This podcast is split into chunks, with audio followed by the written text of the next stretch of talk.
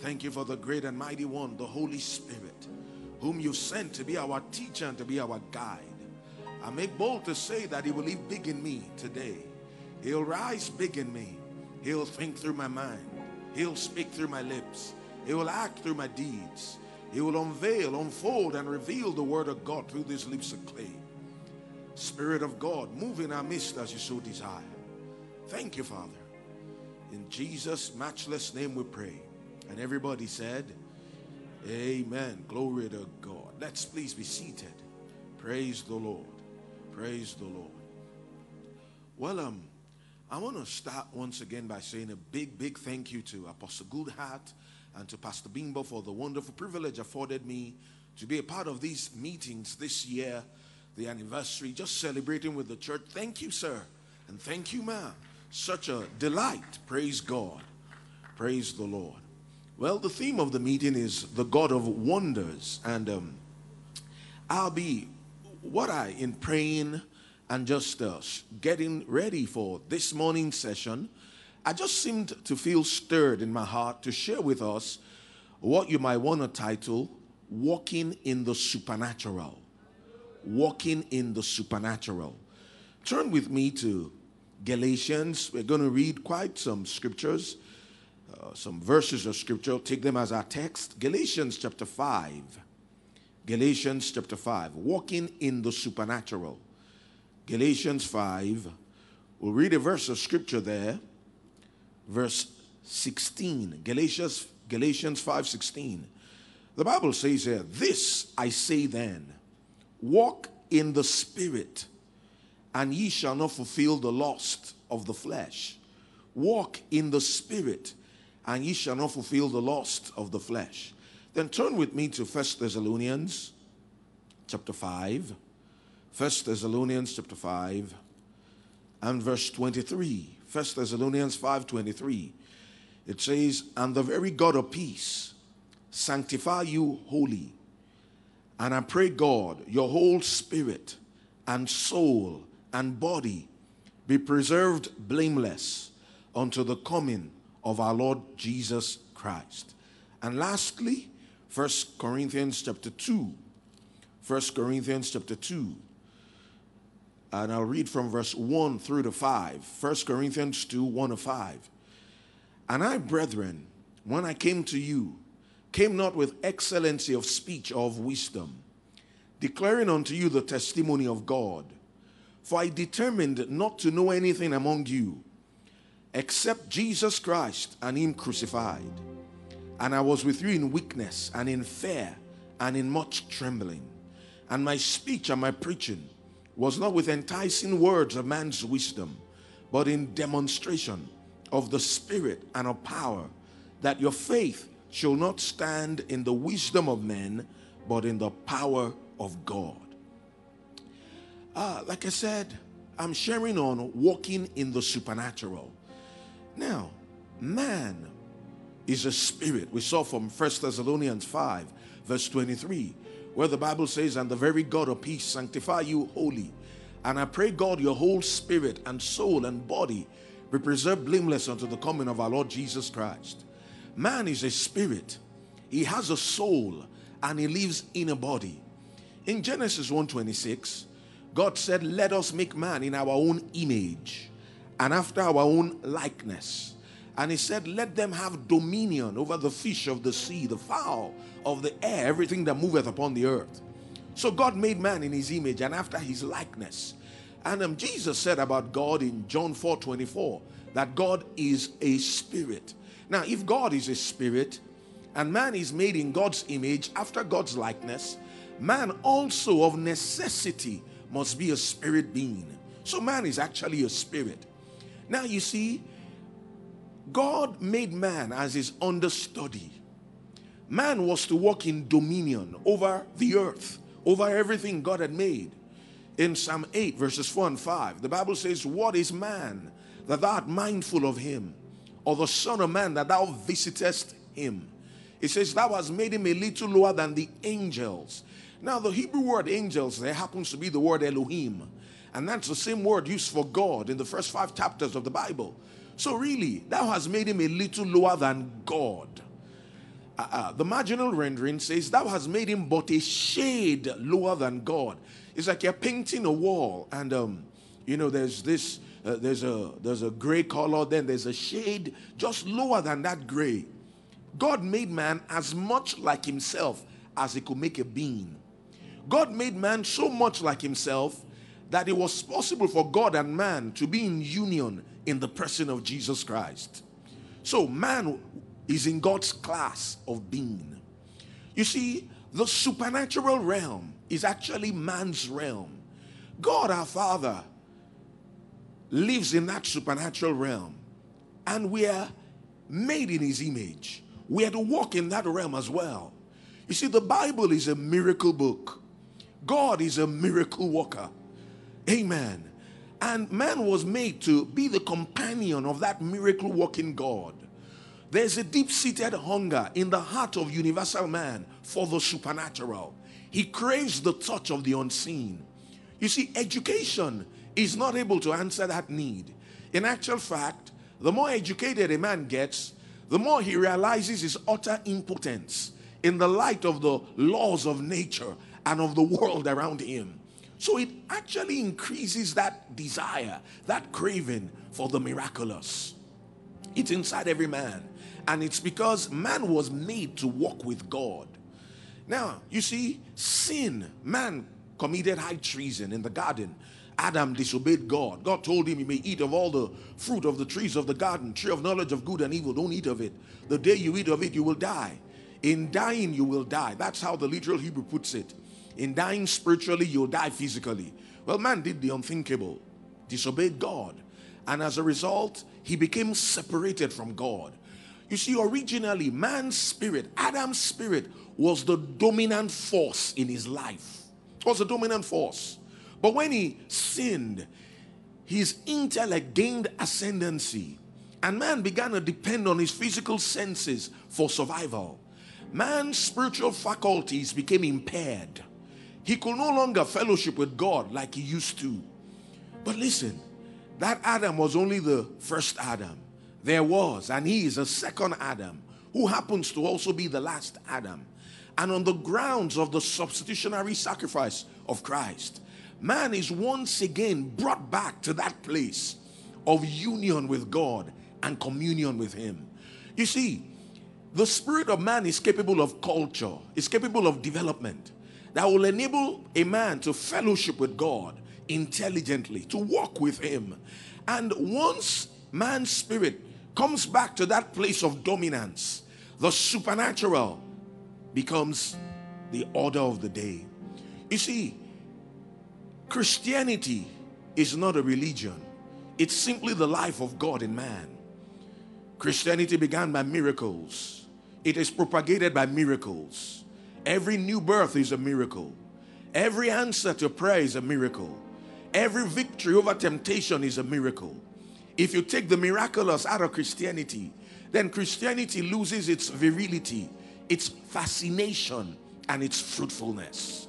Because you see, that's what Christianity is it's an outworking of the miraculous in this realm. And that's what it's meant to be. So you see, when we got saved, we brought, came back in union with God. If man is able to develop his spirit and bring it back to that place of dominance and bring it back to that place where it dominates him and he's not governed by his soul, he's not governed by his body, but his recreated spirit rules him. The moment that happens, the man begins to walk in the supernatural realm naturally. See, God wants us to be naturally supernatural, and He wants us to be supernaturally natural. And in talking about walking in the supernatural, you know, there's a place of, oh, I need a miracle. I need God to do this miracle. And yes, God comes to that level, He does those things for us. But what about you being the one who's the answer for somebody else's miracle? You see, He wants us to walk in the supernatural. Sometimes we're looking for a breakthrough. Listen up, child of God, you are a breakthrough. You are a breakthrough. When you showed up, breakthrough showed up. Why? Because you're tied up to God. Why? Because you're in union with God. Now, two things really, basically, that will enable us to cultivate our spirits and get our spirits educated to the place where it's able to dominate us. Now, you know, the Bible says in Romans 12 1 and 2, I beseech you, therefore, brethren, by the mercies of God, that ye present your bodies a living sacrifice, holy, acceptable unto God, which is your reasonable service. Verse 2 says, And be not conformed to this world, but be ye transformed by the renewing of your mind, that ye may prove what is that good, acceptable, and perfect will of God. At the new birth, man's soul wasn't touched. The new birth is not the rebirth of the soul, the new birth is the rebirth of the human spirit. Man is a spirit, he has a soul, and he lives in a body. The soul consists of the mind, the will, and the emotions. The renewing of the mind is a process. James 1:21 says where the uh, says wherefore lay apart all filthiness and superfluity of naughtiness and receive with meekness the engrafted word which is able to save your souls. So the saving of the soul is an ongoing process. The people that was written to were born again folks. In verse 18 of James 1, it says, Of his own will begat he us of the word of truth, that we should be a kind of first fruits of his own creatures. So there were people who were already saved. But you see, God wants our souls to be saved, our minds to be renewed. And it's God's word that will do that. God wants transfigured bodies and He wants transformed minds. He wants us to present our bodies to Him as a living sacrifice. He, Galatians 5:16 says, walk in the spirit. Let your spirit be the dominant man. Now in Romans chapter 8, from verse 1, the Bible says there's therefore now no condemnation to them that are in Christ Jesus, who walk not after the flesh, but after the spirit. It says in verse 2, For the law of the spirit of life in Christ Jesus has made me free from the law of sin and death. For what the law could not do, in that it was weak through the flesh, God sending his own son in the likeness of sinful flesh, and for sin, condemned sin in the flesh, that the righteousness of the law might be fulfilled in us who walk not after the flesh, but after the spirit. Says they that after the flesh do mind the things of the flesh, they that after the spirit the things of the spirit. For to be carnally minded is death, but to be spiritually minded is life and peace. Because the carnal mind is enmity against God. For it is not subject to the law of God, neither indeed can be. Says, so then they that are in the flesh cannot please God. Says, but ye are not in the flesh, but in the spirit. If so be that the spirit of God dwell in you. Now, if any man have not the spirit of Christ, is none of his. And if Christ be in you, the body is dead because of sin, but the spirit is life because of righteousness. 11 says, But if the spirit of him that raised up Jesus from the dead dwell in you, he that raised up Christ from the dead shall also quicken your mortal bodies by spirit that dwelleth in you. Therefore, brethren, 12, we're debtors not to the flesh to live after the flesh. For if you live after the flesh, you shall die. But if you through the spirit do mortify, put to death the deeds of the body, ye shall live. 14 says for us again that we are the children of God are in the spirit. We are alive and in our spirits. The spirit of God is living in us.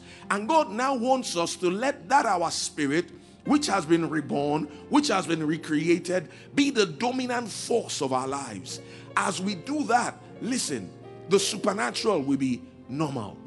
It will be easy. It will be the norm because that's the way God designed it. Now, like I said, two things that will help us do that, help us cultivate our spirits, help us develop our spirits to the place where our spirits would gain ascendancy over our soul and our bodies. And what are those two things? The Word of God, number one, and number two, prayer. And those are the two things I'll just be reminding us of this morning. Not saying anything really we don't already know, but just stirring up our pure minds by way of remembrance. I know this is a word taught church. Uh, I know you folks are grounded in these things. I'm just stirring us up along these lines once again. You see, the word, it's primary for us to develop our spirits, for us to cultivate our spirits. Matthew 4 4, the Bible says, Man shall not live by bread alone, but by every word that proceeds out of the mouth of God. See what bread or physical food is to the body. That's what the word of God is to our spirits. The word of God is spirit food for the spirit man. So we need to stay in the word. We need to build the word of God into our spirits because that word is what's going to reprogram our thinking. That word is what's going to strengthen us such that we can dominate the flesh. You see, if a believer will feed his spirit on God's word, that word will also renew his mind. That renewed mind will now side in with his recreated spirit so that the recreated spirit through the renewed mind will dominate the body. If the believer refuses to feed his spirit on God's word, his unrenewed mind will side in with his unregenerate flesh and hold his spirit a captive. We're not to do that. Amen. We're to build God's word into our spirits. We're to feed on it, feed on it, feed on it on a daily basis. See, Joshua 1 8, the Bible says, This book of the law shall not depart out of thy mouth. It says, But thou shalt meditate therein day and night, that thou mayest observe to do according to all that is written therein. It says, For then thou shalt make thy way prosperous, and then thou shalt have good success. You see, your prosperity is not in God's hands. It's not. Your success is not in God's hands. It's not. You say, What do you mean? It's in our hands. God has furnished the tool whereby we can make our way prosperous. Notice it doesn't say, For then God shall make your way prosperous. No, it says, For then thou shalt make thy way prosperous, and then thou shalt have good success. Of course, God is the one behind it, but it's as we take the time to build His word into our spirits. The most deeply spiritual men and women I know are those who give time to meditation, spiritual meditation. You can't develop wisdom without meditation.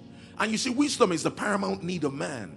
Wisdom is not uh, a thing of the intellect, wisdom is of the spirit, wisdom is of the heart.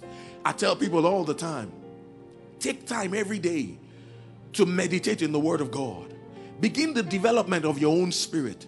Shut yourself in alone with your heart where the world is shut out. Start with at least 10 or 15 minutes every day and just meditate in the Word.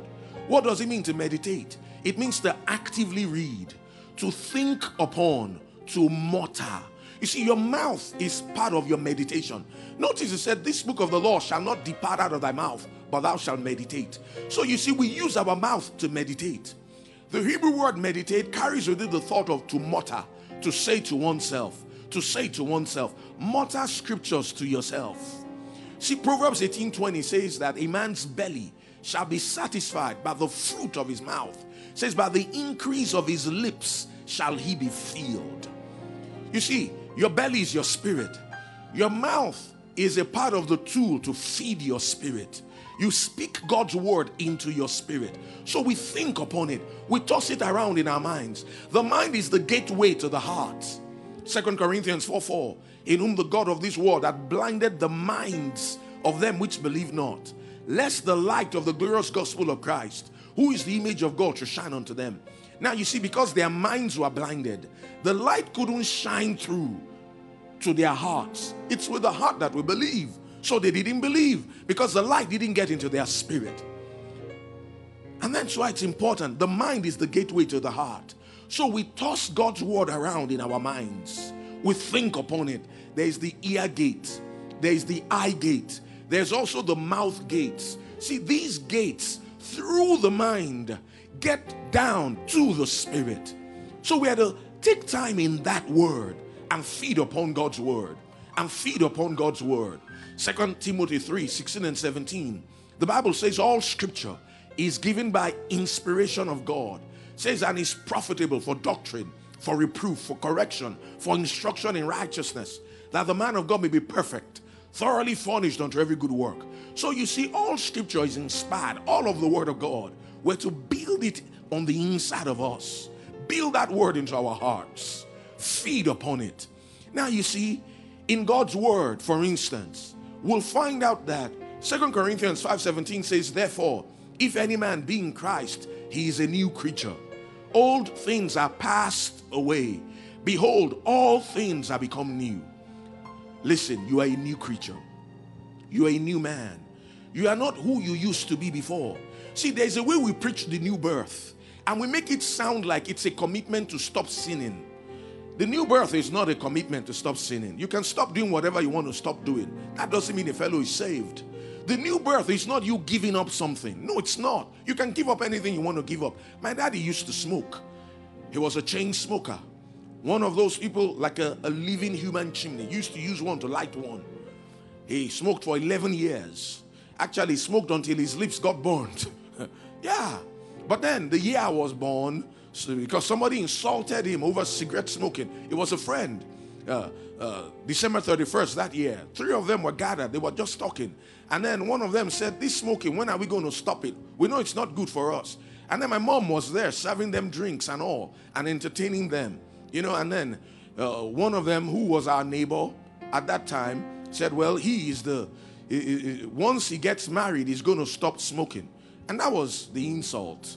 My mom, my dad felt like, my God, so you're calling me an irresponsible desperado. I'm married, I have my first child, my second child, my third child, I'm still smoking. No. And he didn't say anything. There was no expression on his face. He didn't act like anything had happened, but he felt challenged.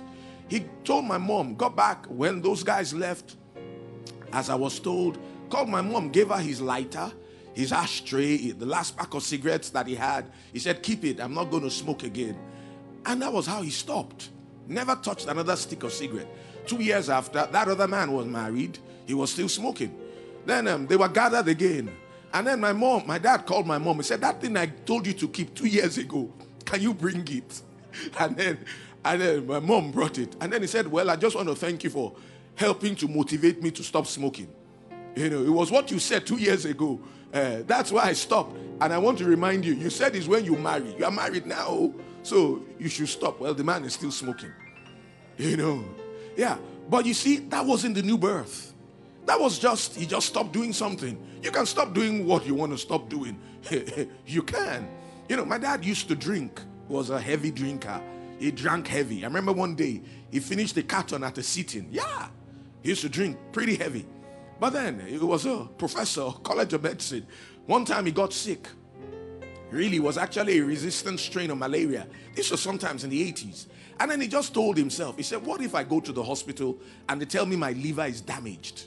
And that it's this smoking, that uh, this drinking that damaged it. He said, Will I not be an idiot? He said, I'm not going to drink anymore. And that's how I stopped drinking.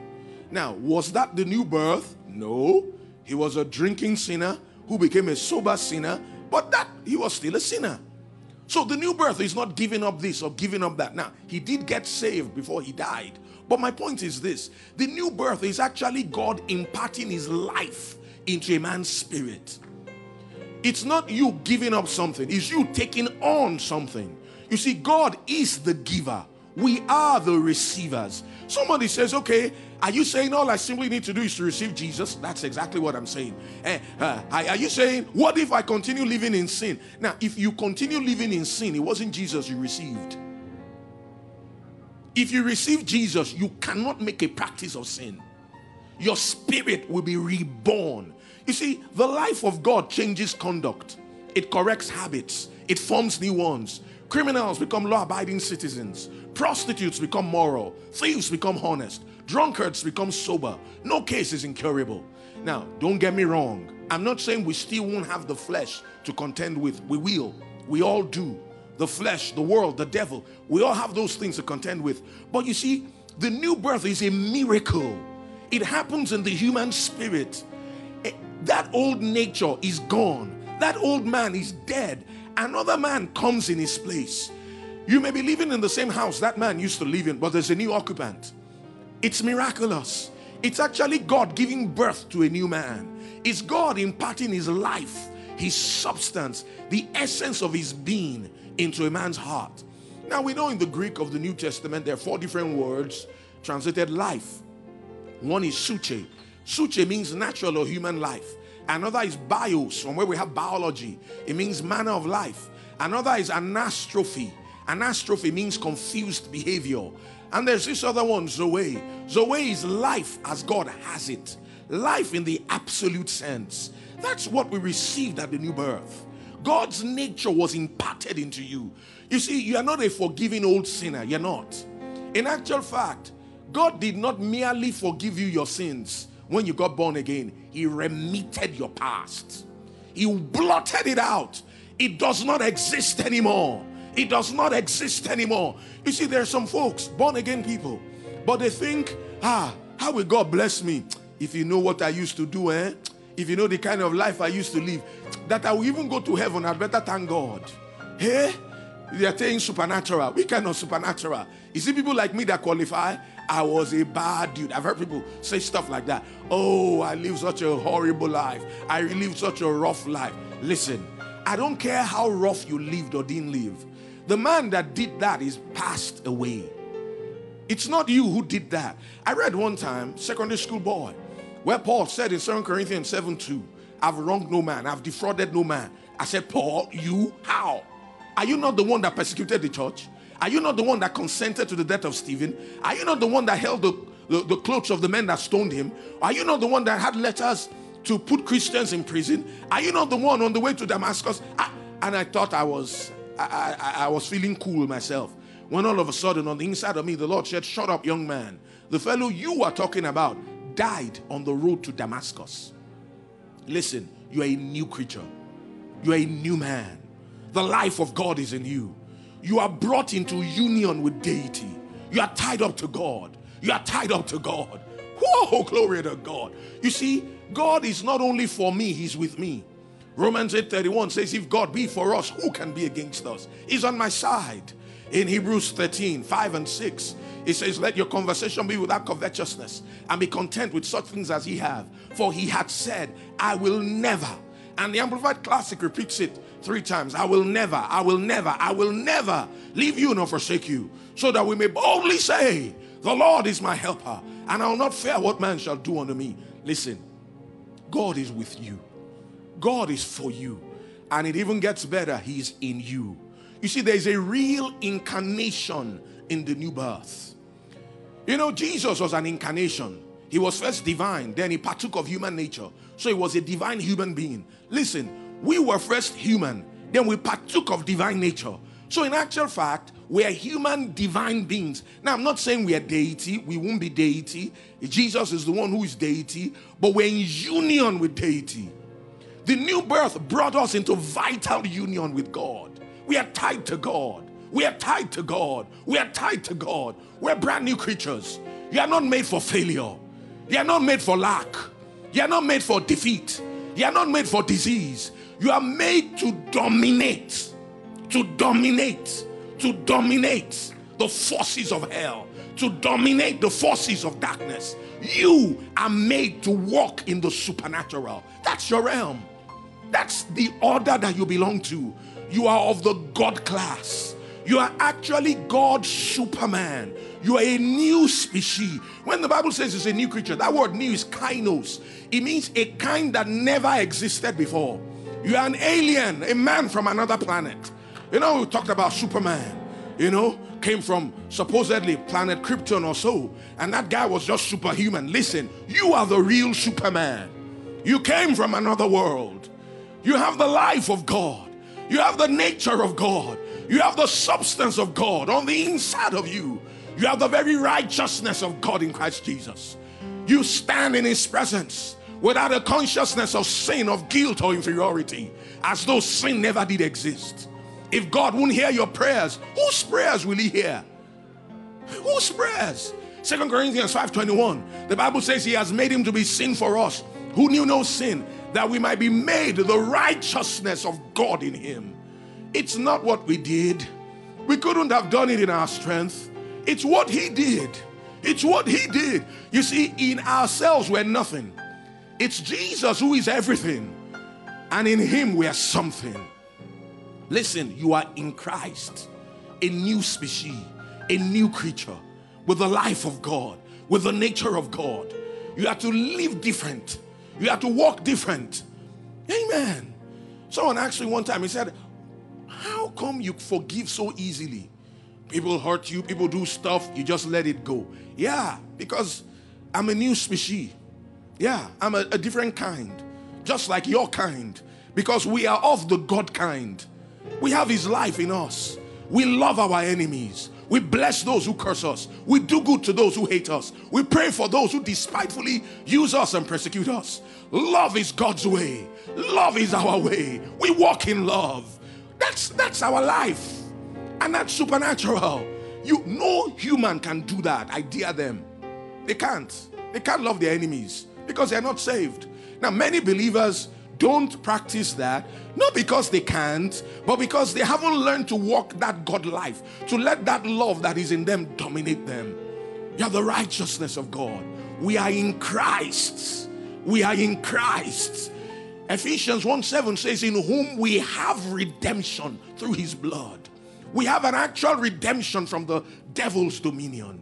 Satan doesn't have authority over you, Satan doesn't have dominion over you. In actual fact, you have authority over him. You see, there's a new sheriff in town. You are that sheriff. You are his boss. You are his master. You see, it's what the new creation did. We are new creatures. We're new creatures. We need to feed on these truths, build them into our hearts. It'll make life different. I'm telling you, it'll make life different.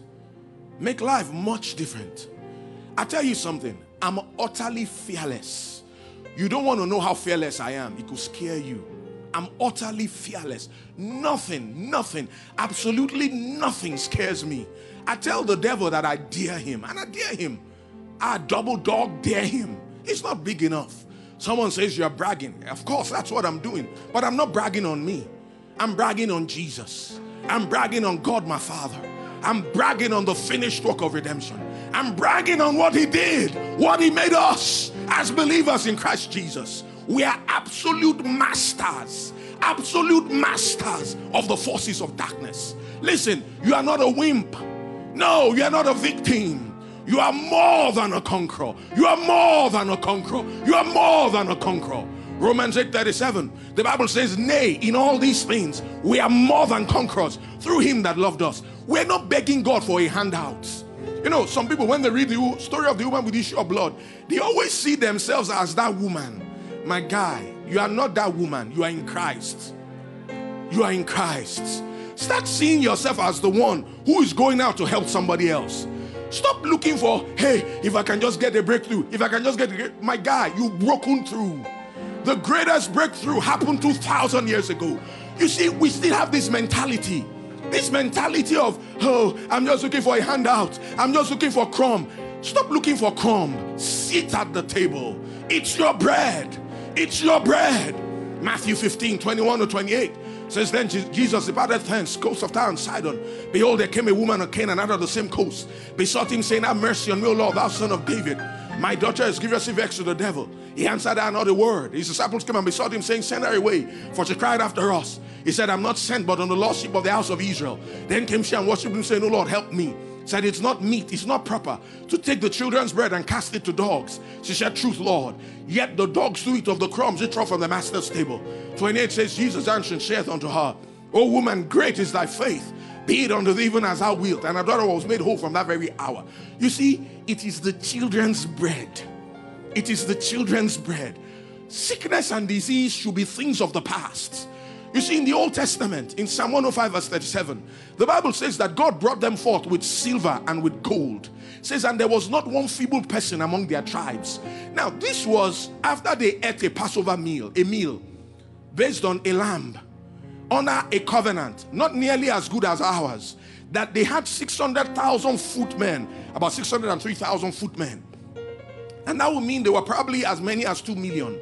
And there was not one feeble person, not one, not one, not one, not one among 2 million people plus, not one sick person. See, James wrote a letter, James 5:14. He said, Is any sick among you?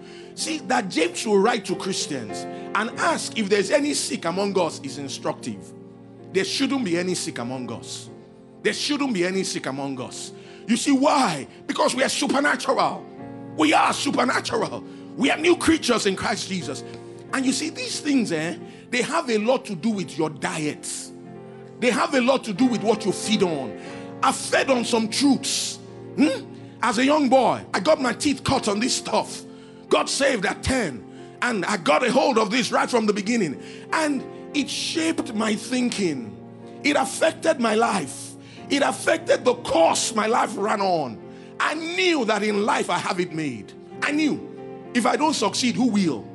I knew I'm, I'm a success going somewhere to happen because I'm tied up to God, because I'm in union with deity, and so are you. And so are you. See, Psalm 1 from verse 1 to 3, the Bible says, Blessed is the man it doesn't say cursed. Blessed is the man that walketh not in the counsel of the ungodly, nor standeth in the way of sinners, nor seated in the seat of the scornful. Says, but his delight is in the law of the Lord, and in his law doth he meditate day and night. says, He shall be like a tree planted by the rivers of water that bringeth forth its fruit in its season. His leaf also shall not wither, and whatsoever he doeth shall prosper. That's you. You are the blessed man. Yes, we live in a world where the devil is God. Yes, the time will never come when you will be above trials. It will never happen. A time will never come when we'll be above temptations. It will never happen. At least not on this side of heaven. Yes, we'll be tempted to sin sometimes. Yes, we'll be tempted to be sick sometimes. And that's the way to see sickness. Yes, we'll be tempted to lack sometimes. Yes, we'll be tempted with challenges of life. Yes, it's a fact. Psalm 34, verse 19 says, Many are the afflictions, many are the tests and the trials of the righteous. But notice, it says, The Lord delivers him from them all. Let the devil bring his best shot, it's not good enough. That should be our attitude, that should be our posture. It's like, Devil, where are you? Where are you? I'm looking for you. I'm looking for you. You got any more trouble? You got any more trial? I'll eat it for desserts. You see, that should be the mindset of the believer. Because we're new creatures. We have God's life in us. We are in Him.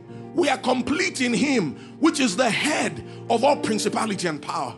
No, somebody may say, Hey, it's easy for you to preach this when you haven't seen trouble. I've seen trouble. I've seen trouble. I've seen more trouble. I've had more than my fair share of tests and trials in life. But guess what? I always triumph. I always win all the time, all the time, all the time, all the time, all the time, all the time, all the time. I remember one time talking about the supernatural and the fact that these truths enable us to naturally walk in the supernatural. This friend of mine, while I was in the university, went to preach to this cult boy. He didn't know the boy was in the cult. Big, massive guy. The guy was a black belt in judo. Huge, huge dude. Uh, the guy got angry. He was drinking beer and he was going to break the bottle on my friend's head. Somehow I was brought into the situation. Then um, I tried to share God's word with the guy. The guy got angry. Then at the time he was going to attack me. I had my Bible with me. Now, please, I'm not, you know, when you watch WWF, all this WrestleMania stuff, and then they tell you don't try this at home. You know, please, I didn't try this. I wasn't trying stuff. You know, I, I David he had faced the lion, he had faced the bear. So when Goliath came, he knew, look, I've proven this stuff. I know it works. I didn't learn this on those kind of things. I've proven them. So the guy, while I was talking with him, he said he was going to stab me. I took my Bible, I put it on the floor, I stood on it, I said, I dare you, stab me if you can. You see, because I remembered Isaiah 54 17, where the Bible says, No weapon formed against you will prosper, and every tongue that rises up against you in judgment, you condemn. I knew that. Now, I'll tell you how the story ended. He got born again. I, I led him to the Lord, got him filled with the Holy Ghost. You know, he told me that day, he said he used to be in a certain school that was known then as War College. He said he was the hit man of his cult group. He that he killed people, short and long of it. So he said killing people was not a big deal to him. He said, but that day, when I said that thing, he said something came on him and he couldn't attack me. What was that? It was God's power. Now, I'm not saying try stuff. Notice, I wasn't tempting God. A situation arose, and I just knew in my heart I could do that, and I did it. I remember one other time, you know, uh, there were these guys, two of them. Uh, they, they, they tried to rob me, you know, held me at gunpoint. I laughed. I just laughed on the inside of me because I remember that the person who made the person who made the gun lives in me. It's not gun that will scare me. Now, also, let me say something. There's a place for wisdom. There was a time when Paul, they had to put him in a basket and throw him over the wall. There was a time they wanted to kill Jesus, he walked in their midst. There was another time they wanted to kill Jesus, he hid himself. Are you listening? Yeah. So, we, these things are of the heart, and there's something about knowing what to do per time. You know, I stood before the guy, he, he, he, he was stunned. This is a gun. i Can't you see? Gun because it's a gun. Eh? He pulled the trigger, point blank range. You know what happened to the bullet? It deflected. When they saw what happened, they ran. Both of them ran away. Will you stay? I remember another time I was stabbed. Yes, real life. Stabbed. It did not as much as tear my shirt, had no effect. The guy was afraid. He came to me, he prostrated on the floor. He's like, What in the world is that? What was that? You see, all I knew was Isaiah 54 17. And I've learned to take God at His word. All I knew was Psalm 91. And I believe that God's word can be trusted. God's word can be depended upon. Remember another time, some of these boys, they came to my room with a bottle of acid. I laughed. I was lying down in bed. I said, Get out. Say whatever you want to say and get out. I want to sleep. Yeah. And I'm lying down. And the leader of a cult group with another one of their members. Yeah. Because I knew something. I knew something. And I knew that I knew that I knew it. You see, the Bible says, Those who know their God shall be strong and they shall do exploits. God's word makes us supernatural makes us supernatural, makes us more than conquerors. See, this thing about dominion, it's not a joke, it's a fact. It's a fact. We have dominion over the forces of darkness, we have dominion over the forces of hell. One man told me one time, he said it was going to curse me. I said, I hope your own works. I hope you have the real one, that your own is not Baruf. I said, I dare you. You don't know who I am. I'm the seed of Abraham. God told my father Abraham, He said, I will curse those that curse you. He said, I will bless those that bless you. The Bible says, Surely there's no enchantment against Jacob. It says there's no divination against Israel. Remember one time, a family member came to meet me about how some people were purported to have cut some of my hair and gone to do stuff to harm me, to hinder me. When I heard, I laughed. I laughed so hard I fell off the chair. I was rolling on the floor laughing. Then I told them, I said, in case you know who the people are, tell them to come back. If they need my fingernails, I will give them. If they need my toenails, I will give them. If they need my mother's name, my father's mother's name, I will tell them all of it. And I will not pray about them. It's not a prayer point. Why? Because I'm a new creature. Because I'm a new species. Not because I'm a preacher.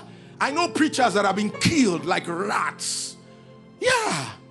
It's because of who we are in Christ. You see, that knowledge is revolutionary. That knowledge makes masters, masters out of wimps. It makes masters out of men. Makes you invincible, incapable of being conquered, incapable of being defeated. And that's who you are. That's who you are. So shake away all that, all that, eh, you know, you know, you know, is those Jim Jims. My guy, you are Jim Jim. You're a child of God. You're a child of God. You're a new creature. So, some of these truths we need to feed upon them. Feed on God's word about the indwelling of the Holy Spirit.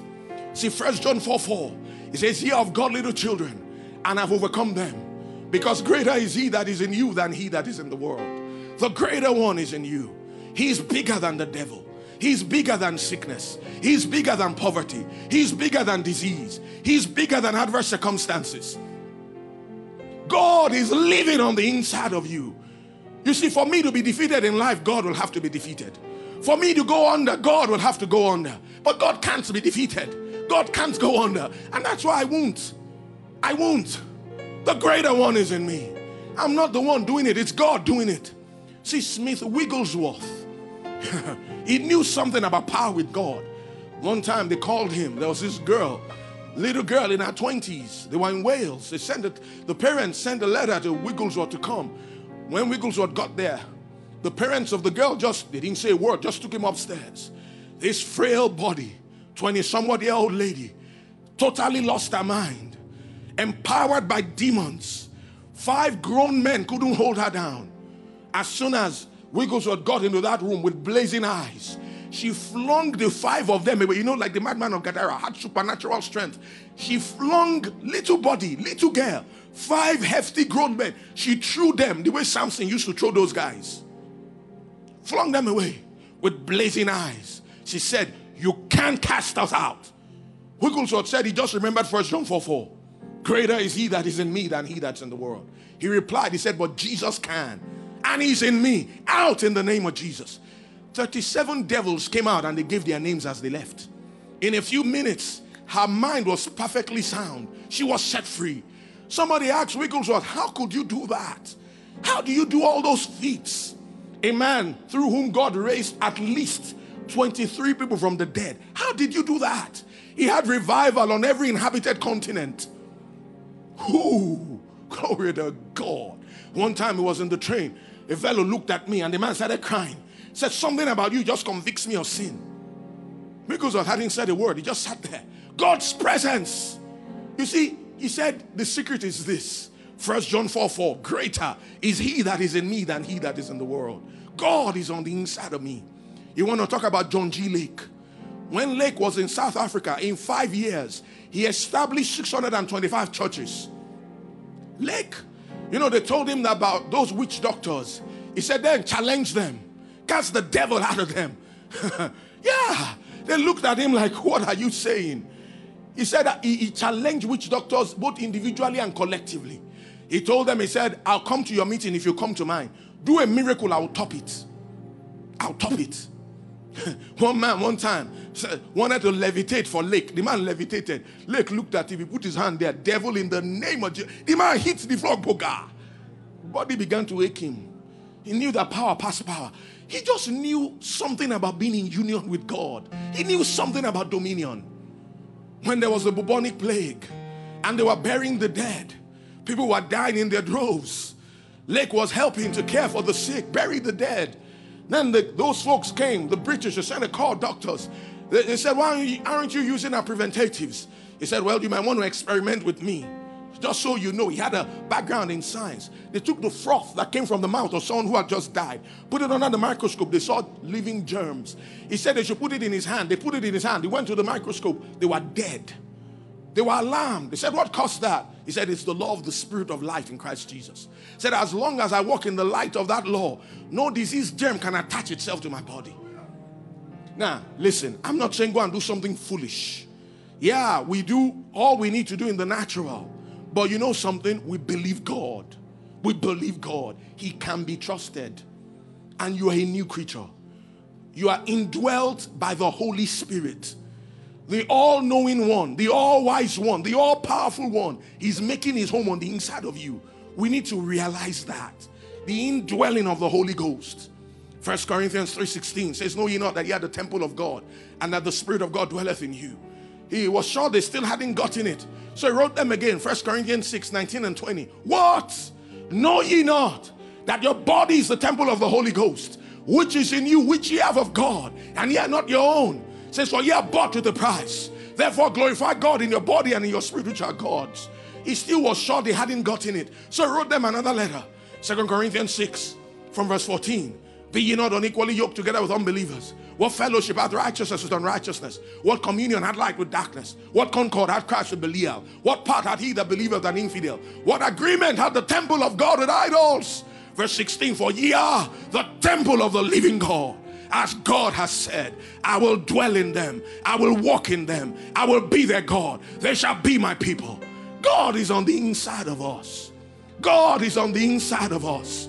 You see, and when He came to dwell in us, He didn't leave His power behind in heaven. When He came to dwell in us, He didn't leave His abilities behind in heaven. No, He came in all of His fullness. He indwells the church individually and collectively. You see, we need to feed on those truths. Those are truths that will make us masters. Those are truths that will enable us to live in the supernatural. I was talking with a man one day the man said he can do something that if you cut him, is odeshi. Hmm. Impressive. I said it depends on who does the cutting. He said, What do I mean? I said, Just what I said. he looked at me, he said, You these small boys of nowadays, you think you are something. Well, I told him, I said, we could do an experiment. I won't use an axe. The effects could be fatal. Won't use a machete. The effects could be fatal. Let's get a blade. You know, it's where there isn't ground that two people are arguing. I can beat you, you can beat me, I can beat you, you can beat me. Stop talking, fight. We'll know who can beat who. So I told him, let's do an experiment. Well, send a little girl. She bought a brand new blade, Tiger. I can't forget that day on Saturday morning. The man got a glass of water and then he took this alligator pepper stuff. I saw him do it. Picked a few pieces of it, threw it in his mouth. He chewed it. And then he called these incantations. I heard him call the incantations. Then he finished and he spat into the glass of water. He drank it. When he drank it, someone then took the blade. He said, Cut me and let's see.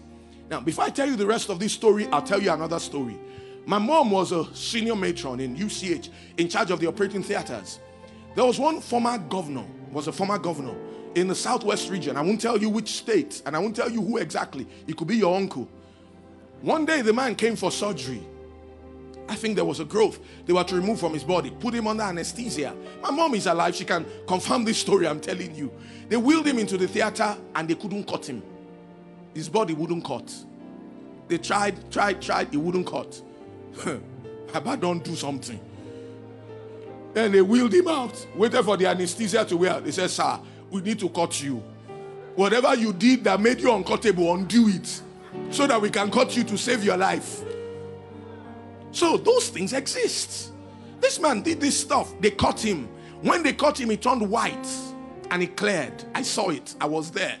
I said, okay. I said, there's some kekegun power there. And I said, give me the blade. They gave me.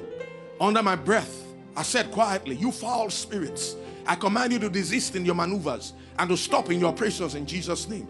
Then I made sure it's like what David said about Absalom. He said, Be gentle with that young man. I made sure I was gentle with, the, with that man. I just did it slightly. The next thing we saw was something that was red, and it wasn't black currant. You know, it was his blood. He started bleeding. He looked at me. He said, What did you do? He said, You knew something I didn't know. Yes, it's the name of Jesus, the power of God. Remember another incident you know, this uh, relation. He wanted to go visit a friend of his. For some reason, he asked me to come with him. I didn't know where we were going. I got there.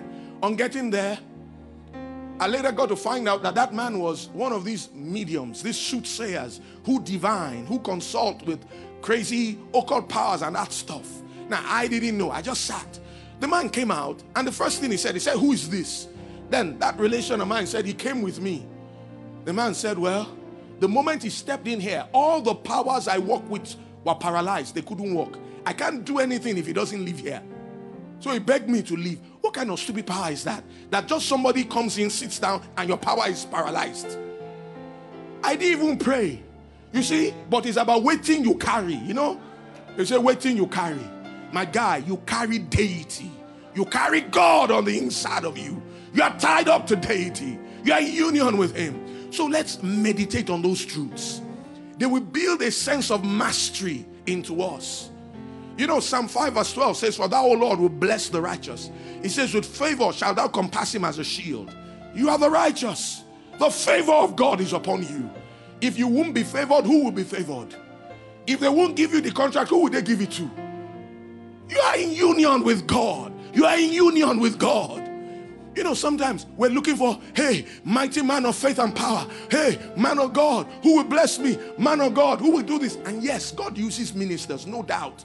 But listen, when will we grow out of that state and get to the place where you are the one who is looking for who to help?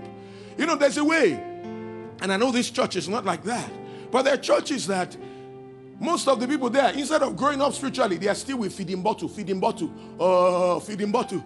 Hey, I won't come to church again. So and so sat on my seat. I won't come to church again. Pastor didn't visit me. I won't come to church again. So and so said something I didn't like. I will do this. You know, you see some of that stuff, and it's just carnality gone to seed.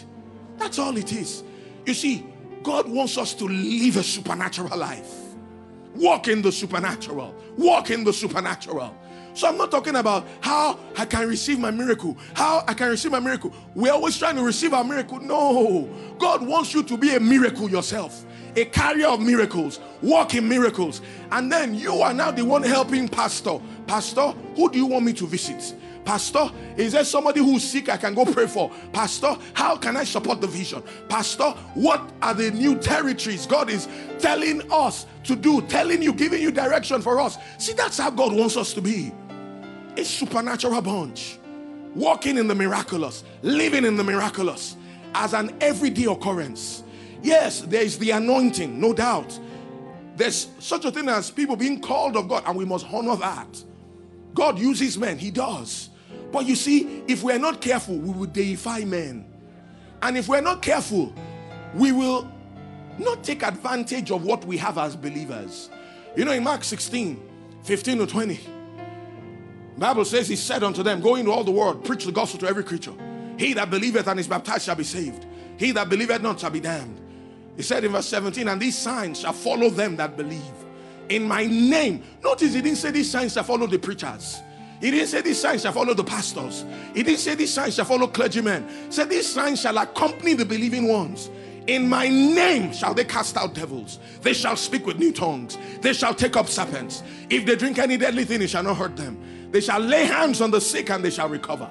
Bible says after he had spoken these words unto them, he was received up into heaven, sat down at the right hand of God. Says, and they went forth preaching everywhere, the Lord walking with them, confirming the word with signs following. Amen. Praise God. remember one time somebody put something in my food. Yeah, and I just had a premonition about it. But then I also felt led to do what I did. So I ate the food. Then after eating, I called the person, gave it some time. I said, You put something in that food. Person was shaking. Said, Do you notice I ate it? I said, Don't do those things next time. You can see it didn't have any effect on me. Amen. You see, we are supernatural creatures. That's what we are. Invincible. Invincible. I'm talking to you. I'm talking about you. It's not a function of being called to the ministry, it's a function of being born again. The name of Jesus belongs to the church.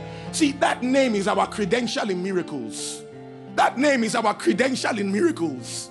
You know, in the early church, those guys, they didn't mind them talking about the resurrection, but they said, Don't talk about that name. Don't talk about that name. The name of Jesus was the battle axe in the ministry of Paul. He said, I will show him how great and mighty things he must suffer for my name's sake. He said, He will bear my name before the Gentiles and kings and the children of Israel. See, the power is in the name. The power is in the name. The authority is in the name. And that name is my legal right. I have a legal right to use it. I haven't been a Christian for too long. Got born again October 9, 1983. Well, October this year will make it uh, 38 years. But do you know that in 38 years of being a, 37 years plus of being a Christian, I haven't asked God for one thing yet I didn't get. Now I'm talking about in my own life. When it involves somebody else, what they believe has a lot to do with it. Whether uh, the light they're walking in has a lot to do with it. But in my own life, I always get answers to my prayers. See, people say God always answers prayers. Sometimes says yes, sometimes says no, sometimes says hold on. You know, I haven't seen that in the Bible yet. John 16, 23 and 24. And in that day you shall ask me nothing. Very, very I say unto you, whatever you shall ask the Father in my name, in my name, in my name, he will give it you. Said hitherto, have ye asked nothing in my name? Ask, and ye shall receive, that your joy may be full. Now, there were times I needed to make some adjustments for the answer to come. There were times I needed to stand my ground a while in faith for the answer to come, but it always came and it always comes. Why? Because of the name. Because of the name. Because of the name. Because of the name. Because of the name. All I'm just talking to us about is Christianity. The life of God in man. The use of the name of Jesus the unfettered use of that name, the power in that name, the majesty in that name, the authority in that name, and it's ours. You say, but how come I'm not walking like that? Well, we need to educate our spirits. We need to take these truths and meditate in them, and meditate in them, and meditate in them, and meditate in them until they're so real to us. They're so real to us. They're so real to us on the inside. Amen. See, long ago, I decided that I was done with sickness, and I've been done with it ever since. And you can be done with it too. See, the spirit of Him that raised up Jesus from the dead, He dwells in you and He quickens your mortal body. He quickens mine. He does. Makes my body full of life, full of energy, full of strength, full of vitality, full of health. And He's in you too. How do I get that to work for me? It's so simple. Every Christian can do it. The Word of God. Just building these truths into our spirits. Building these truths into our spirits. Yes, it may take some time, but let's stay with it. Let's stay with it. Let's stay with it. Let's stay with it. When this thing actually settles down inside us, ah, when we come to understand the meaning of our exaltation and being seated at the right hand of the Father Ooh, you will look down at challenges. When trouble comes, you say, Devil, is that all you've got? Upon all the name they say, you be a devil, devil. So you can't cause me any trouble more than this. Yeah, yeah. You just step on the yeah, yeah thing. You know, he said, Behold, I give unto you authority, power to tread on serpents and scorpions, and over all the ability. Luke 10 19. Power, dunamis of the devil. He said, And nothing shall by any means hurt you. In Psalm 91, verse 13, he said, You will tread upon the lion and the adder. Said the young lion and the dragon you will trample on the feet. Lion there talks about the devil's fiercest trials. Yes, we will face trials. Yes, we will face tests. And so, big deal. That's where the fun is. You see, the student who reads all the time, he's hoping that there will be impromptu exam. He's hoping that there will be impromptu tests because he stays ready. When we build these things on the inside of us, wow. Why won't your business move forward? Why won't your career move forward? It has to move forward. It has to move forward. The word of God will cause your way to be prosperous. It will enable you to have good success. You see, when it comes to sin, God doesn't want us to fall like a pack of cards when any temptation comes. No, Romans 6:14 says, For sin shall not have dominion over you. It says, For ye are not under the law, but under grace. It doesn't have dominion over us. It doesn't have dominion over us. So we can actually live right. Why? We're the righteousness of God. We can live right. We can do righteousness. Psalm 109, verse 9 says, How will a young man cleanse his ways? Says, By giving heed thereto according to thy word. Verse 11 says, Thy word have I hid in mine heart that I might not sin against thee. In John 15 3 says, Ye are clean through the words I've spoken unto you. In John 17 17, sanctify them by thy truth. Thy word is truth. God's word will sanctify us, God's word will set us apart. God's word will reprogram our minds. God's word will enable us to discipline our flesh, cause us to live as masters. So that's the first thing. If we're going to walk in the supernatural, let's give heed to the word. Listen, it's not the hearer of the word who is blessed, it's not the quota of the word who is blessed, it's the doer of it. It's not what you know that counts, it's what you do with what you know. It's knowledge acted upon that produces results. Let's get that word in us so that we live in the supernatural, we walk in the miraculous. We're always reaching out for the lost to come to church. Amen. We're always reaching out for uh, people who uh, don't know their rights and privileges. Yeah, because everybody is walking in victory, everybody is walking in triumph. E.W. Kenyon pastored a church for 24 years and not one person was sick. Kenneth E. Hagin pastored for 11 years and 9 months. No church member died young. None. None. And there were people who were terminally sick. You see, it's about what we feed on. It's about what we, and then you know, beyond what we hear in church, because I know in this church we're fed God's word strong. Let's go back and build on the word, build our lives on the word, look to the word, because the word of God is it. God has magnified his word above his name. Psalm 138, verse 2. He doesn't play with his word. In Isaiah 55, 11, he said, So shall my word be that goeth forth out of my mouth. It shall not return unto me void, but it shall accomplish that which I please. It shall prosper in the thing whereto I sent it. Numbers 23 19. God is not a man that he should lie, nor the son of man that he should repent. As he said it, and shall he not do it? As he spoken it, and shall he not make it good? In Jeremiah 1:12, he said, I hasten over my word to perform it. He's in a hurry to make his word good. Now, there there's sometimes you may need to fight. There's sometimes some things may not show up immediately. There There's sometimes you may need to stand your ground a while. First Timothy 6:12 says, Fight the good fight of faith. There's a fight to faith. There's a fight to faith. What do you do when the tests come? What do you do when the trials come?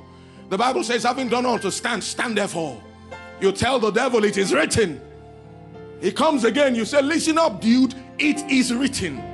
It comes again, you say, Listen up again. It is still written. You tell him what is written. You put him on the run. You have some fun. Oh, glory to God. Glory to God. You see, when we are word inclined, we rejoice in the face of trouble. We rejoice. Come and join me, sing hallelujah. Jehovah Jireh has done me well. And somebody is wondering why you are so excited. It's because a test has come, a huge trial has come. What is it? Just another opportunity to act on the word of God. Just another opportunity to do the supernatural. Just another opportunity for God to show himself strong on our behalf. That's it. That's the spirit. See, there's a law to faith, there are principles to faith, but there is a spirit to faith. Sometimes some of us we have it down pat when it comes to the principles of faith, but there's an attitude. Faith has an attitude. Pastor Hagin puts it like this He says, I cannot be defeated and I will not quit. That never die spirit. That never quit spirit. That never lose spirit. That always win spirit. They say in life you can't win every time. Who said? Second Corinthians 2:14. Now thanks be unto God, which always causes us to triumph in Christ Jesus, makes manifest the savor of his knowledge by us in every place. We always triumph, we always win by the word of God. Putting that word to practice, acting on the word of God, acting on the word of God. Brother Copeland talked about one lady, she had cancer. Under his ministry, she had gotten healed. Years after, she had another cancer, totally unrelated to the first. He was talking with her on the phone. He said, Get your Bible. She was scrambling around for a Bible. Said immediately he told himself she may not make it. She didn't. You see, don't wait until the storm comes to start building. Get a solid foundation. F.F. Bosworth say, said this. He said most Christians feed their faith, three, uh, feed their bodies three hot meals a day, their spirit one cold snack a week. And then they wonder why they're so weak in faith. Wigglesworth said, if you wait until you need faith and then try to get it, waited too late. P.C. Nelson said, constantly feed along the lines of faith and healing. Said, because the day will come when you will either need faith for your own healing or for the healing of a loved one. And if your faith hasn't been kept strong, you'll be at a disadvantage. So let's build this word. Let's take it more seriously. Build it into our hearts. You know, you always have time for what you consider important. Have you been walking? You came to church one day and then you saw somebody in service. He wasn't wearing anything. And not that the person lost their mind. So why are you not wearing clothes? Eh, I didn't have time to wear, dress up. Has anybody ever told you that before? We always have time for what is important. In our own lives, let's make the word of God important. Now, secondly, second thing is prayer. Let me tell you something. I spend as much time praying as I spend studying the Bible. I pray. I pray a lot because it's wise. Luke 18:1. Jesus said, Men ought always to pray and not to faint. Another translation of that says, Men ought always to pray and not to cave in. Another translation says, Men ought always to pray and not to turn out badly. You can't turn out badly if you pray. You can't turn out badly if you pray. Ephesians 6:18, praying always with all prayer and supplication in the spirit and watching thereunto with all perseverance and supplication for all saints. We're to pray, have a prayer life. Praise God. A prayer life that gets the job done.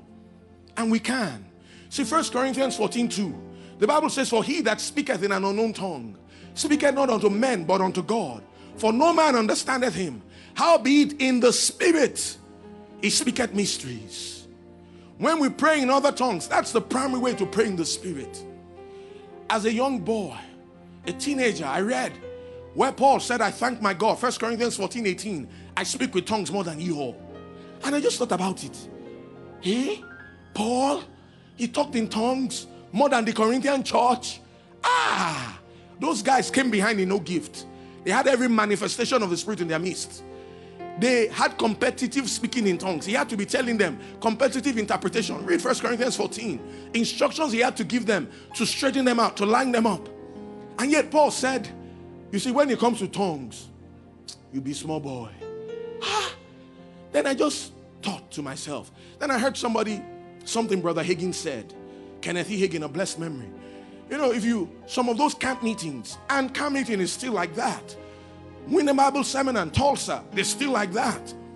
He said before those night sessions, where there were phenomenal moves of God, phenomenal manifestations of the Holy Ghost, he said he would spend an hour or two talking in tongues. Hey? He said he found out that the more he prayed and worshiped God in tongues, the more the manifestations of other gifts of the Spirit he saw in his life. Hmm. I also read where the Bible says, He who sows to the flesh will of the flesh corruption. He who sows to the Spirit will of the Spirit real life everlasting. I read where it said, He who sows sparingly will reap sparingly. He who sows bountifully will reap bountifully. And I said, Me, I want bountiful. When it comes to that spirit, I want bountiful. Wigglesworth, he said he would talk in tongues two hours in the afternoon and go to the meeting at night and edify the people. John G. Lake said tongues is the making of his ministry. Talked in tongues a lot. Then I decided to remember the day, one day in 1986, one Sunday afternoon, day I decided I was going to talk in tongues one hour. It was like, who sent me? I talk like this. I said, I know. It's 48 minutes. I looked, it was eight. I said, sure. I don't enter one chance with this. I continued. Ah, I said, I know I've passed.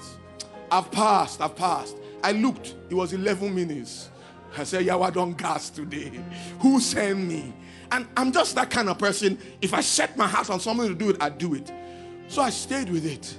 When that one hour was up, it was like, I felt like they should write it in Guinness Book of World Records. I talked in tongues one hour. Sure, it was a feat. But you know what? I just kept at it. Just kept at it. I just kept at it. I just kept at it. A motivation I had was this.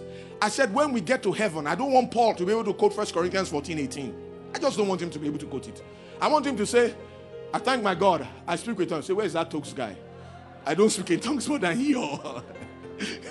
yeah. You know, it's good to be zealously affected in a good way. You know? Then one day I talked in tongues two hours. One day, three hours. One day, five hours. One day, seven hours. One day, 10 hours. One day, 12 hours. One day, 15 hours. One day, 21 hours. One day, I did 24 straight, non stop. Now, I'm not saying that to brag on me. No, that's not the point. I'm just saying that can we just provoke ourselves in these things? Moves of God are bettered. They are bettered in prayer. They are bettered in prayer. You want to have the supernatural, my guy, pray. Talk in tongues. Of course, tongues is not the only way to pray. Said, I pray, I will pray with the spirit, I'll pray with the understanding also. I'll sing with the spirit, I'll sing with the understanding also. There's some prayers you can't pray in tongues. You can't rebuke the devil in tongues. You can't command the devil in tongues. He doesn't understand. You need to speak in a language he understands. Are you listening to me? But you see, let's give ourselves to prayer.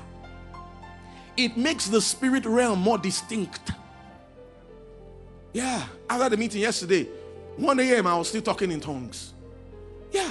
I woke up this morning pretty early, spent good time in fellowship with my father, got into the word. I spent just as much time praying as I spend in the word. You see, somebody put it like this said, just the word and you may dry up, just the spirit and you may blow up.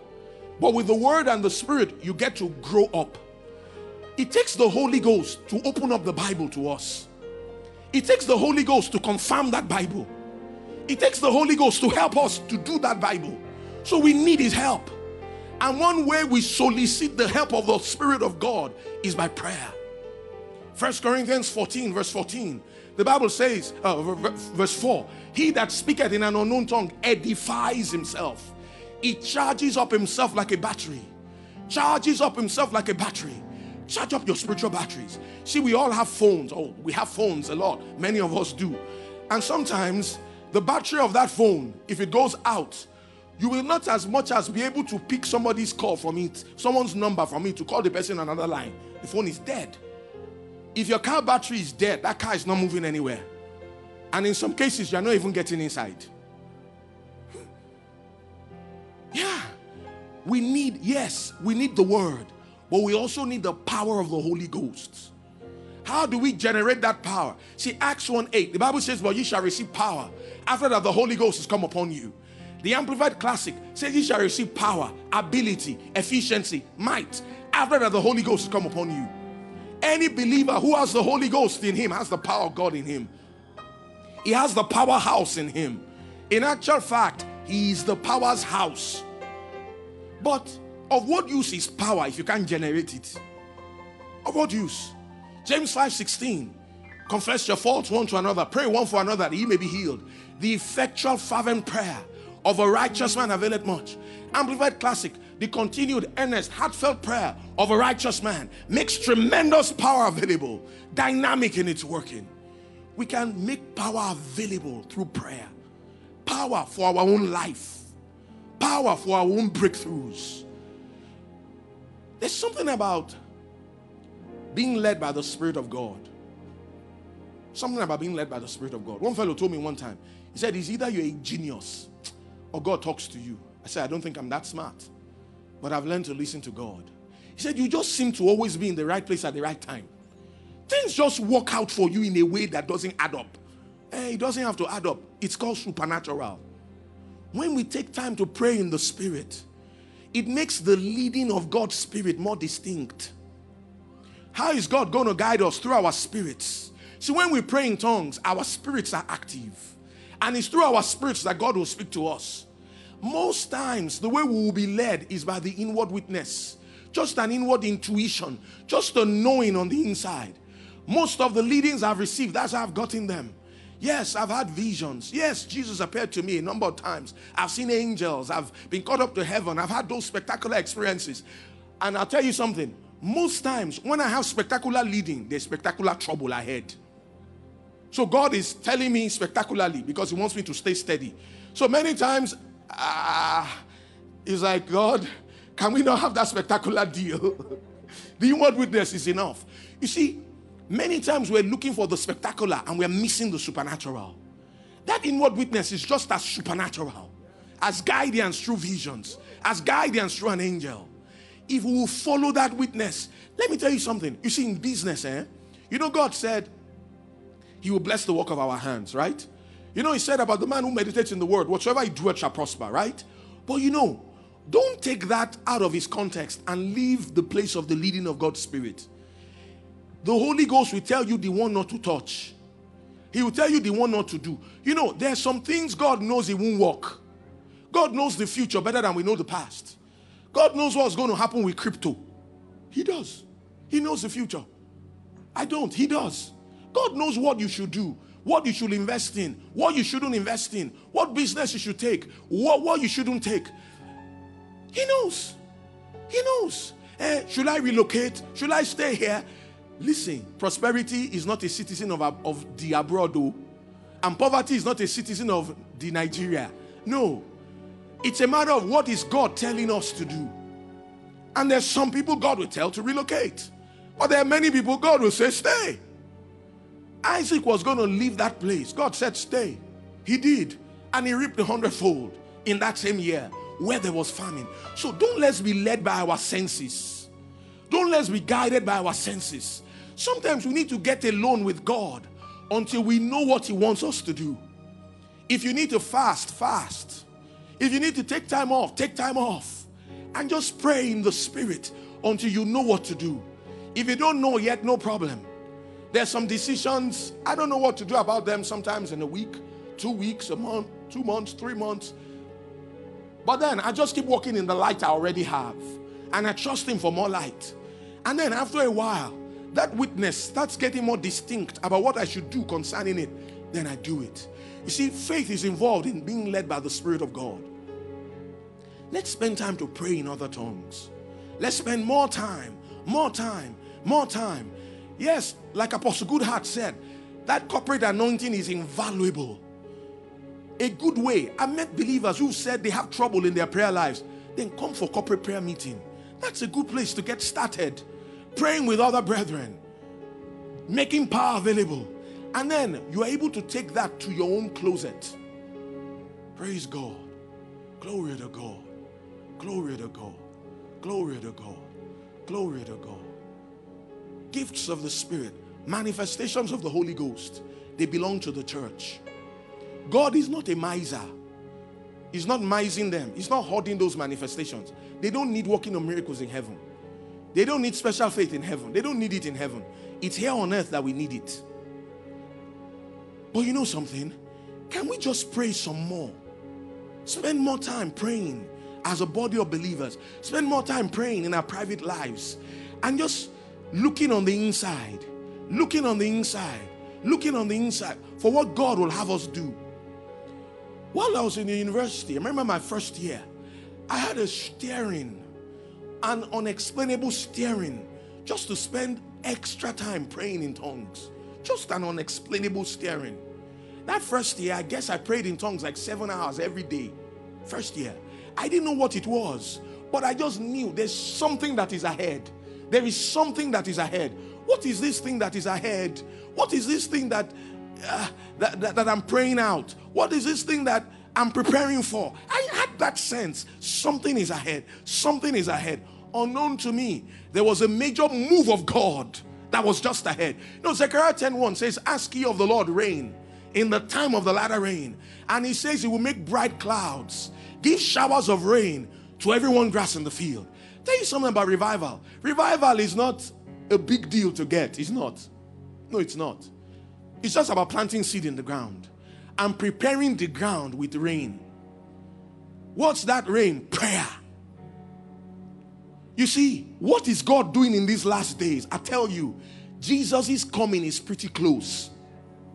We can hasten his return or we can delay it. How is how are we going to hasten it? The Bible says this gospel of the kingdom shall be preached as a witness unto all nations, and then shall the end come. Are you listening? Look, God wants us when it comes to reaching out, reaching out, reaching out to the lost, reaching out to the unreached, world evangelization, Christian discipleship. That's God's heartbeat. You see, God is building strong local churches and He's teaching them to flow in the supernatural. Revivals are birthed, moves of God are birthed. Eh, you know, a bunch of us too had the same steering, and then something broke loose. My God, something broke loose in my school that time. We had certain strange manifestations of the power of God. I remember this meeting I was in, the keyboard was playing, nobody was on it. Pastor Charles was in that meeting, was just playing myself.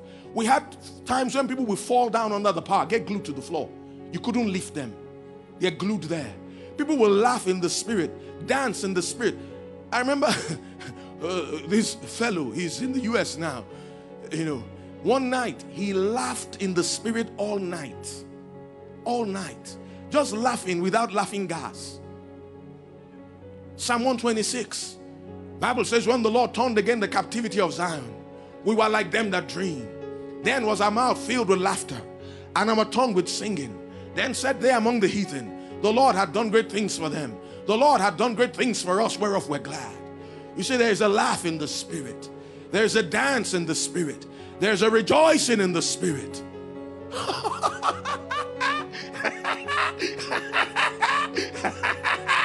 wow,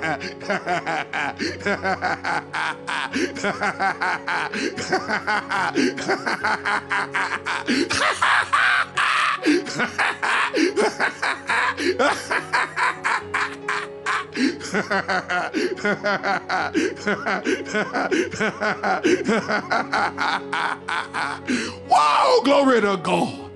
Glory to God. Glory to God. Glory to God. Glory to God.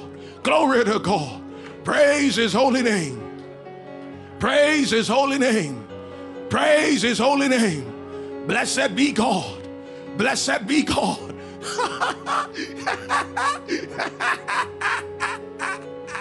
oh, glory. You know, the Bible says that he that sits in the heavens shall laugh. Psalm 2, verse 4. I know we're seated together with him in heavenly places in Christ Jesus. You know, the Bible says that at destruction and at famine we will laugh. I remember the first time I saw a leg. This fellow is in South Africa now, medical doctor. He had one leg shorter than the other. I was in that meeting Sunday evening. the leg grew out. Yeah. He walked with a limp then. He walks perfect now. It grew out. I've seen things like that happen with limbs growing out, with organs being replaced in the body. Yeah. God still does things like that. God still does things like that. God still does things like that. You see, Judaism was Judaism as long as the miracle working Jehovah was involved. Christianity is Christianity because it's the life of God in man. It's a he's a wonder worker, a wonder worker, a wonder worker, a wonder worker. That's who our Father is. Moves of God are birthed. And then from that campus, something went off. People left off. I went to preach for a fellow in Chicago a few years back. Then he began to tell me about some of the things that happened as a result of some of those meetings. How they steered him in the direction he's in now. You see, those things bear fruit. 10 years after, 20 years after, 25 years after, we're still seeing the fruit of those things. Moves of God, moves of God, moves of God. This is a ministry that is passionate about revival. And you know, we're going to see it. And we are seeing it. And we'll yet see it. You know, the husbandman that labors will be first partaker of the fruits. Glory to God. Glory to God. Demonstrations of the power of God. Demonstrations of the power of God. So, prayer, those two things. I haven't said anything we really don't know. I just stirred up our pure minds, a way of remembrance. Let's spend time in the Word, more time in the Word. Let's spend time in prayer. Now, I'm not saying you pray all the time, you neglect caring for your husband, you neglect caring for your wife, you neglect caring for your children, you, you don't take care of the house. I'm not saying don't do some, I'm not saying go do something extreme. Yeah, there's the natural and the supernatural. They both have to work together. Are you listening? God doesn't want us goofy, spooky. No. But you see, He wants us to walk in the supernatural. He wants us to walk in the supernatural. He wants us to walk in the supernatural. How I want us to see things rather than seeing yourself as the one in need, looking for a miracle. Why don't you start seeing yourself as the one who is going out to help people get miracles? Why not start seeing yourself as the one who's walking in the miraculous yourself and demonstrating the power of God? You see, gifts of the Spirit don't belong to the clergy, they belong to the church.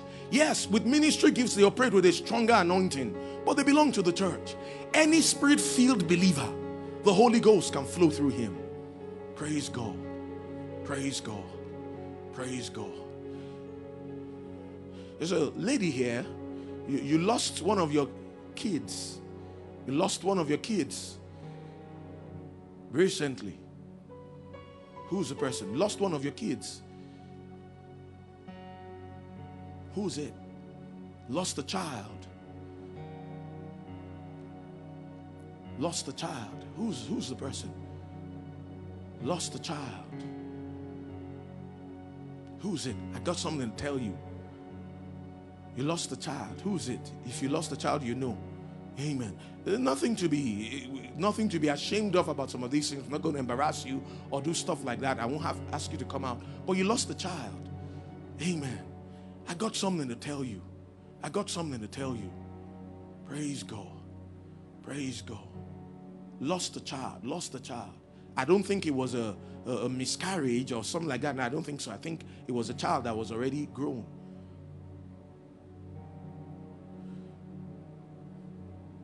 Well, God is going to restore. God is going to restore. And that child that will be born next, God's hand will be upon him. It's going to be a him.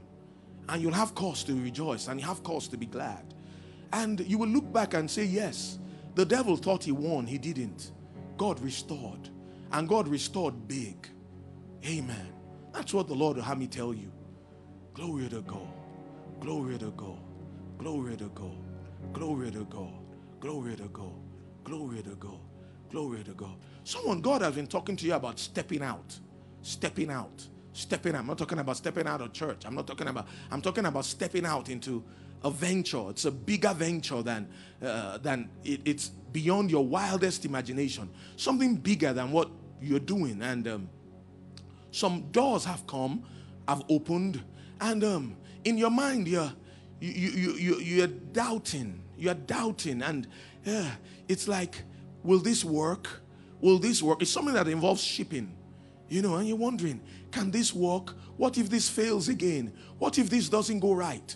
But you know on the inside of you, He's prompting you to step out. Who are you? Praise God. Who, who, who's that person? Something involves involving shipping. And God is stirring you about stepping out, stepping out. Yeah, I see your hand. Praise God. You know what? Step out and do it. And you're going to see that it'll thrive, it'll work, it'll succeed beyond your wildest dreams. Beyond your wildest dreams. Beyond your wildest dreams. Amen. Praise God. Praise God. Praise God. I, I don't know what it is, man. I don't know what it is, but something like a, a loss of something. I don't know what loss it was. But God said He will restore. He will restore. He will restore multiple folds. So don't fret about it. He will restore. Let it go. Let it go. Yeah, they thought they were smart, looked like they played you in, but don't, don't feel bothered about it. Just let it go. Amen. Let it go and watch God turn it around. Does that make sense? Yeah, watch God turn it around. Turn it around. Turn it around. Multiple fold. You know, Abraham dug this well, you know, and then they filled it with stuff, dug another one, and all that. But you know, a time comes when God brings us and we say, Wow, thank God that happened like it did. What the devil meant for harm, God has his way of turning it around for our good. And we'll even be grateful to God, and it will seem like this was even part of the plan. You see, he's a master at doing those things. Glory to God. Glory to God. Glory to God. Glory to God. Glory to God. Glory to God. Glory to God. Glory to God. Glory to God. Glory to God. Glory to God. It's going to get bigger, sir. It's going to get bigger. It's going to get bigger. It's going to get bigger, much bigger, much bigger. It's bigger, bigger, bigger, bigger, bigger than you even realize at the moment. It's going to get much bigger. It's going to get much bigger.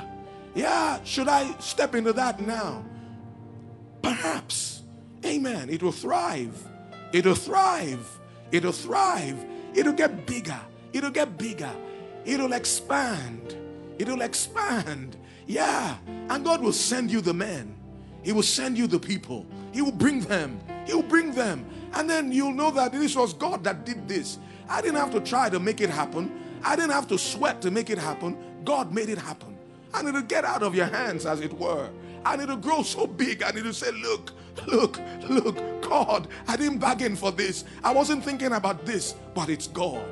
It's God. Watch it happen. You won't have to make it happen, but just watch it happen because it will happen. It will happen. It will happen. It will happen. It will happen. Pembrata siste. Vegala provo. Vevevatas. Vevevatas. Vevevatas. Vevevatas. Yeah, in ministry, talking to an individual involved in ministry, you stumbled in a few areas and you uh, ventured into uh, a, a, certain thing and it, it, you fell flat on your face and now you're discouraged and you're saying, No, no, no, no, no, no, no. I'm done with all that. I'm not going to do that anymore. I'm, ju- I'm just going to stay with this secular and I'm not going to stay with this. Listen, said the Lord, don't deprive those who He wants to reach to you. Yes, it didn't quite work out the other time, but don't let that numb your spirit. Stir up the gift of God that's on the inside of you. For the gifts and the calling of God are without repentance. He hasn't changed his mind about the assignment he gave you. Yes, you stepped out prematurely, and that's why it went the way it did. But this time around, see to it you get it right. And see to it you get some godly counsel. And you're going to watch it bloom. And you're going to see that you'll be a blessing unto many. Many people here are staring to see miracles, are staring to see more miracles, are staring to see more supernatural things. Let me tell you what will cause it. Just be bold. Just be bold. Just dare. Just dare. Dare to use the name of Jesus. Dare to step out in faith. Amen. Yes. Bring out your hands, everybody. Your hands. Your own hands. Yes. He said you will lay them on the sick. And he said the sick will recover. So expect it to happen. Expect it to happen. Expect it to happen. Expect it to happen. Expect it to happen. Glory to God. Glory to God. Glory to God. Glory to God. I, I don't know. Can I come down? Will that be fine? Good. Praise God. Glory to God. Glory to God. Glory to God. Praise the Lord. Glory to God. Glory to God. Thank you, Jesus. Thank you, Jesus. Glory to God. Glory to God. Glory to God. Glory to God. Praise his holy name. Praise his holy name. Praise his holy name. Praise his holy name. Praise his holy name. Quit trying to think it out. Quit trying to reason it out. Yeah, it may not be reasonable, but if it's what you know to do, then do it.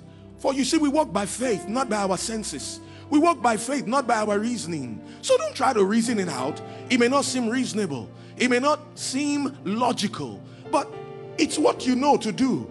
And the just shall live by faith. And as we step out in faith, the power of God will be in display. And yes, it will work. It will work real good. And you'll say, Good God. So, this is what I was keeping myself back from all this while. And you'll have much cause to rejoice and much cause to be glad. Let's just lift up our hands to Him in praise, in praise, in praise, in praise. You know, you haven't been praising Him like you should. You haven't been worshiping Him like you should. Just press in some more in that place of praise, in that place of adoration, in that place of thanksgiving. You know, you can thank Him for those tests. You can thank Him for those trials. You can thank Him for those situations. You can magnify Him all the same. You know, because He inhabits our praises. He inhabits our praises. Just continue to praise Him. Continue to praise Him. You've been praying. I'm praying. I'm praying. I'm praying. I'm praying. Yes, it's time to shift gears and just start praising Him because it's here. Because it's here. Because it's here. Because it's here. Because it's here. It's here now. It's here now. It's not going to happen. It's already happening. Just begin to praise Him. You don't see it yet. You don't know it yet. But there are things already happening. There are things that have already turned around. Just start praising Him. Just start praising Him. See, there's a, a higher dimension of the supernatural, a higher dimension of the miraculous. Some things you walked in in yesteryears and you saw in yesteryears, but it looked like after a while they began to wane and you weren't seeing them like you used to. You see, there'll be a restoration of those things, there'll be a multiplicity as well. And uh, where two have been healed, you'll see four. Where 10 have been saved, you'll see 20. And where you've been able to reach just this number, it'll suddenly be multiplied and you'll rejoice and you'll rejoice and you'll rejoice.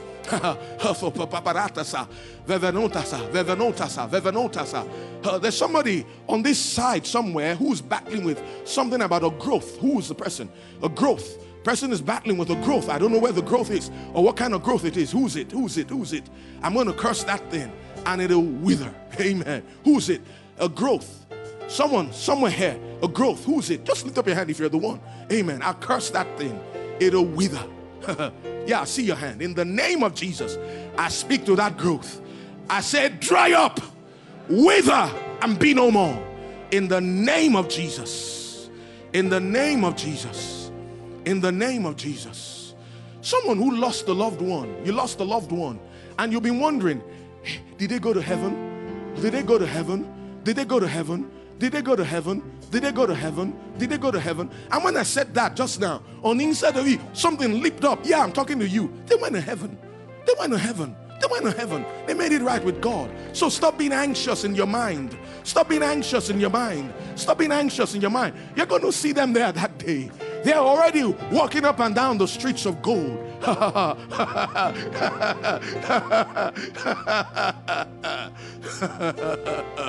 oh, glory to God. Glory to God. Glory to God.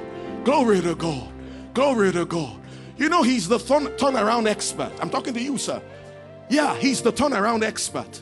He's the turnaround expert. He's the turnaround expert. He's the turnaround expert. Yeah, that family situation. Yeah, yeah. He's the turnaround expert. You see the hearts of kings in his hands. He turns it whithersoever he will. Ours is to walk in love and do what is right. Yeah, he will give us favor with those people. And that issue will be resolved. And the strife will be gone. Ah, and you'll be glad. You'll be glad. You'll be glad. Because he will turn it around. He will turn it around. He will turn it around. So don't try to do anything in your strength. You've tried and tried and tried, but it hasn't worked. But just relax and rest and watch Him do it. Because the strife will dissipate and there will be restoration and there'll be peace. And you'll be glad that it happened. And it will bring such increase and such blessing, and you'll be glad. Does that make sense to you? Praise God. Glory to God. Glory to God. Glory to God. See, I'm like Wigglesworth. I'd rather have the Holy Ghost on me 10 minutes than own the whole world with the fence around it. Yeah, that lady there. I'm talking to you. Yes, the one standing. Yes, yes, you. You know, it's done. It's done. It's settled. It's a fact. It's done already. It's done already. It's done already. It's done. It's done. It's done. It's done. It's done. You prayed about it and He heard your prayer. It's done. So just thank Him because it is. Just thank Him because it is. And watch the answer unfold. It's already done. So stop asking for it again. It's already settled. It's already done. Just praise Him for it. Just praise Him. I don't know what it is, whatever it is. Amen. Glory to God. Praise His holy name. Praise His holy name. Blessed be God. Blessed be God. Blessed be God. Blessed be God. Praise the Lord. Glory to God. Glory to God. Glory to God. You know, we've been at the shallow waters of a new beginning for a while now in our nation. We've been at the shallow waters of a new beginning. Shallow waters of a new beginning. I'm talking in the spiritual climate of things. Yeah, been at the shallow waters of a new beginning. And we're going to see more things happen in the years that will come. We're going to see more things happen. Some people will go on to glory. Yes, they will. Some things will happen. Yeah. And don't feel badly about it when those things happen when those leaders move on, don't feel badly about it. I'm not talking about, I'm not talking in the natural, I'm talking in the uh, ministry. Don't feel badly about it. Don't feel badly about it. Don't feel badly about it. But just know that, yes, God knows what He's doing. God is working. I don't think it's because they did something wrong, because something was wrong. No, nothing was wrong. They were satisfied. And that's why they went on home to be with the Lord. It'll happen shortly. You'll see it. But then, as a church, it's time to press on. It's time to press in. It's time to forge ahead. It's not time to say, oh, these, these guys are going. Oh, what's going to become of us now? Oh, where's direction going to come for the church? No, no. God uses men. Men leave, men come, men go, but the Holy Ghost is still here, and the Holy Ghost is still working, and the Holy Ghost is still moving, and His mighty hand still rests upon men. Yes, we'll see things, we'll see things come to pass in our nation. Don't despair and don't quit. Don't quit in prayer and don't give up and don't say it's finished for the country because it's not. There's a harvest yet to be reaped, a harvest of souls into the family of God. And Nigeria will be used strategically as a nation to reach other nations, to reach other places. And that's why we can't afford to bury our heads in the sand like ostriches and begin to, be, be, be, begin to murmur and begin to complain and begin to force and begin to focus on just on that which is not right. There's a whole lot that's going on that's right. There's a whole lot that's going on that's good in the kingdom of God. And you see some things, even in the political scene as well, will change. Will change. It will change. If the church will persist, if the church will persevere, it will change. It seems so impossible, but it will happen. It will happen. It will happen. It will happen. It will happen. And this nation will yet be a praise on the earth. You will see it happen if the church will persist in prayer. If we'll persist in prayer, we'll turn things around with the climate of the land. But you see, we have to keep our eyes on the harvest. We have to keep our eyes on the field. We have to keep our eyes on the work. And yes, prosperity is going to come into our hands much more than we've seen. But we mustn't miss the purpose of it. The purpose of it is for the work. The purpose of it is for the lost. The purpose of it is for reaching, reaching those who are not yet reached. Oh, in God's heart, in God's heart, there's such a yearning. There's such a yearning there's such a yearning. The work needs to be done. The laborers are so few yet. And those who have been called to that place of ministry, many who are drawing back, drawing back, drawing back. Stop doing that. You're making things more difficult. You say, but I'm just insignificant. No, you're not. There's a quota you have to contribute. So put in your quota. And in your local church, get committed and get involved and bring in your supply. And you know what's going to happen? The, the, the body will be built up the body will be edified, lives will be changed, believers will be established, and Jesus will return. Glory to God. Let's just lift up our hands and say, Lord, I'll do whatever you want me to do. I'll go wherever you want me to go. Not my will, but yours. Not my way, but yours. Not my way, but yours. Not my way, but yours. Yeah, in the name of Jesus. Thank you, Father, for your blessing. In the name the name, the name, the name, the name, the name of Jesus. The name of Jesus. Thank you, Father.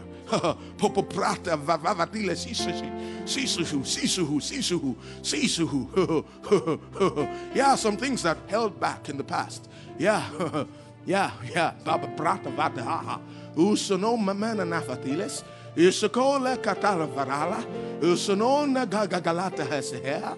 Evano manitasi. Need to see, need to see, need to see, need to see, need to see. Yeah, yeah, yeah, yeah, yeah. We'll do it. We'll do it. We'll do it. We'll do it. We'll do it. We'll do it. We'll do it. We'll do it. We'll do it. We'll do it. We'll do it. We'll do it. We'll do it. We'll do it. We'll do it, Lord. We'll do it, Lord. We'll do it, Lord. We'll do it, Lord. We'll lay our own plans. We'll lay our own ambitions Oh, in ourselves, we're nothing. We're nothing in ourselves. Nothing, nothing, nothing, just nothing, nothing, nothing of ourselves. You, it's about you, Lord Jesus. We, we, we, we, we, we, we, we, we, we, we, we. Alabona Sitakala. Menace, menace, menace, menace, menace, menace, menace, menace, menace, menace, menace, menace, menace, menace, menace, menace. Somebody with uh, secondary amenorrhea. Secondary amenorrhea. Who are you? Secondary amenorrhea. You not reach menopause, your period just ceased. And you're not done having kids. Who are you? Amen. All right. In the name of Jesus, I rebuke that situation. Thank you, Father, for a reversal. Yeah, the hormonal imbalance is corrected. In the name of Jesus, we give you praise for it. We give you praise for it. Let's just consecrate ourselves to His plans, to His purposes. We'll do whatever He wants us to do. We'll go wherever He wants us to go. Not our will, but His will. Not our way, but His way. We'll pursue His plans. We'll pursue His purposes. Yes, and we will see revival. We will see revival. We will see revival. You know, sometimes you're looking for revival. You are the revival. Be on fire. And wherever you go, the place will catch fire because you are a fire. Amen. Let's stay full of the word. Let's stay full of the Holy Ghost. And what's going to happen? You will just be a revival going somewhere to happen. Glory to God.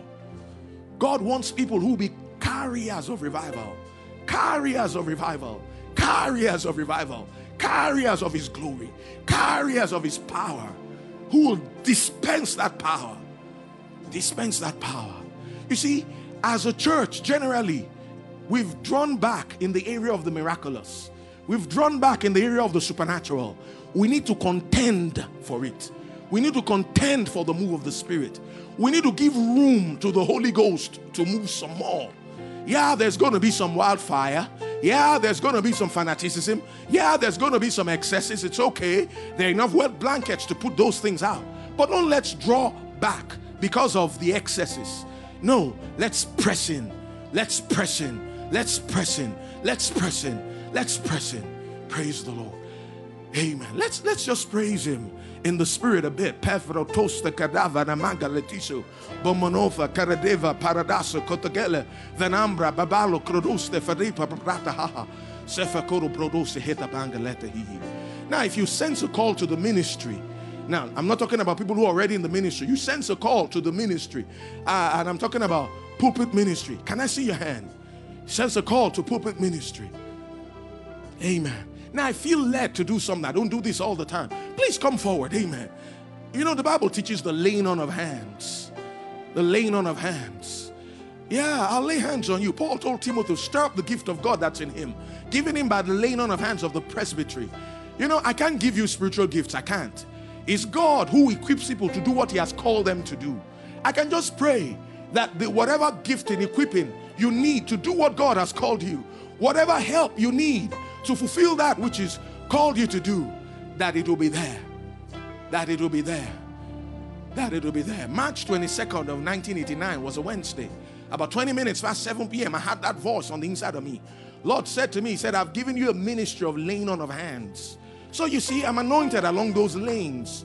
And um, the laying on of hands covers a multitude of things. Covers a multitude of things. Earlier on, January, January the, the 15th of that year, Lord had said to me that there's an anointing on my hands to minister to the sick. You know, but then he now talked about laying on of hands, ministry of laying on of hands. Lay hands on the sick and get them healed. Lay hands on believers, get them filled with the Holy Ghost. December the 5th of 1991, in case you want to know, that was a Thursday. Five minutes to midnight, that Thursday night, that same still small voice spoke up. You know, I took some time out to wait on the Lord. And then that voice said to me, He said, From this night onwards, what's known in my word as the gift of faith, together with the descending of spirit, when you are in the spirit, will be in very strong operation in your life. Said, and that tangible anointing you minister under will come back to stay, and it'll be a hundred times stronger. Well, I thought that that was just God exaggerating. He wasn't. The very next day, for some funny reason, I had no appetite. I ended up praying the whole day too. Well, I went to church for this prayer service. As we were praying, suddenly, at the time during the prayer time, about quarter to, to, to eight or so, I felt this thing like a cloak, like a mantle wrap around me. I felt it. And then I felt some odd shaped something moving on the inside of me. I was wondering, Lord, what's going on here? What's this? What's happening? Then I sat down.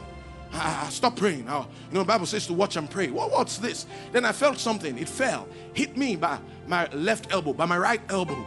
And then I could feel this thing like there were tubes in both my arms, from my arm to my palms. It felt like liquid electricity. That's the best way I know to describe it. Now, just talking about it now, I can feel it coming on. Felt like liquid electricity. You know, I had to shout, Lord, turn it off, turn it off. I can't stand it. I can't stand it. My eyes began to bulge, began to tingle. You know, I laid hands on the trouser. The trouser I was wearing, one great trouser that day, was taken to a boy. When that power was present, was taken to a boy with Down syndrome, and the boy was healed. You see, I didn't do that. The anointing did it. The anointing destroys the yoke. Amen. So there's a ministry there. There's a ministry of laying on of hands. Yeah, hands can be laid on the sick for healing.